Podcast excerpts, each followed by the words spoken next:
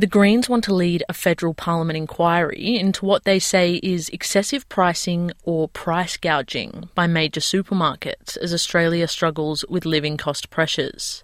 Green Senator Nick McKim says the inquiry will scrutinise the impact of market concentration on food prices and the pattern of pricing strategies employed by the supermarket duopoly, referring to Australian grocers Woolworths and Coles. Senator McKim also wants an inquiry to assess the rise in essential item prices, the validity of discounts offered, and the inflation of profits during economic hardship. Speaking to the ABC, Senator McKim says the inquiry is an important one, especially for regional consumers.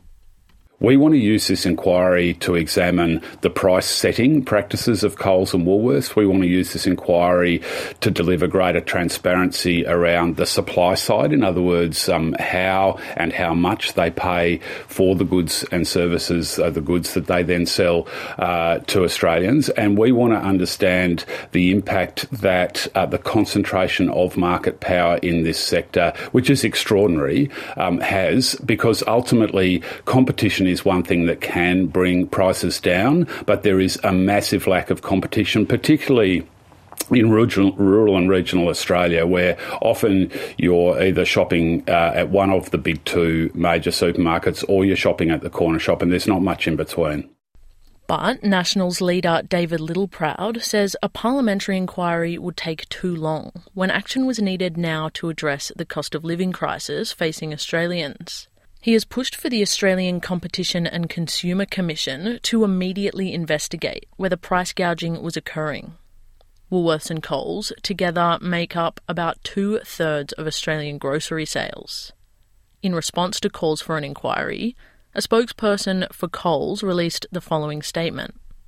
Coles is always exploring ways to reduce prices on the products we sell and is not immune to the increased cost of doing business. Construction costs, energy prices, the cost of logistics, and packaging have all risen. A Woolworths spokesperson also responded in a statement. Woolworths is working to deliver relief.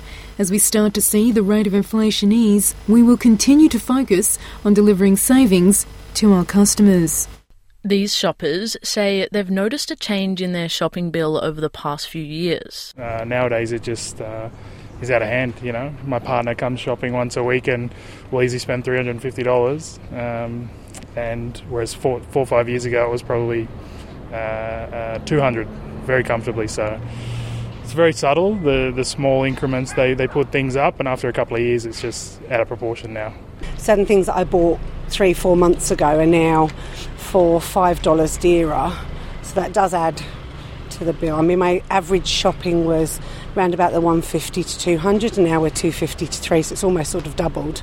The Reserve Bank of Australia has hiked interest rates 13 times since May 2022 in an effort to rein in inflation, increasing living cost pressures nationwide. Coles and Woolworths both posted profits of more than $1 billion in the past financial year.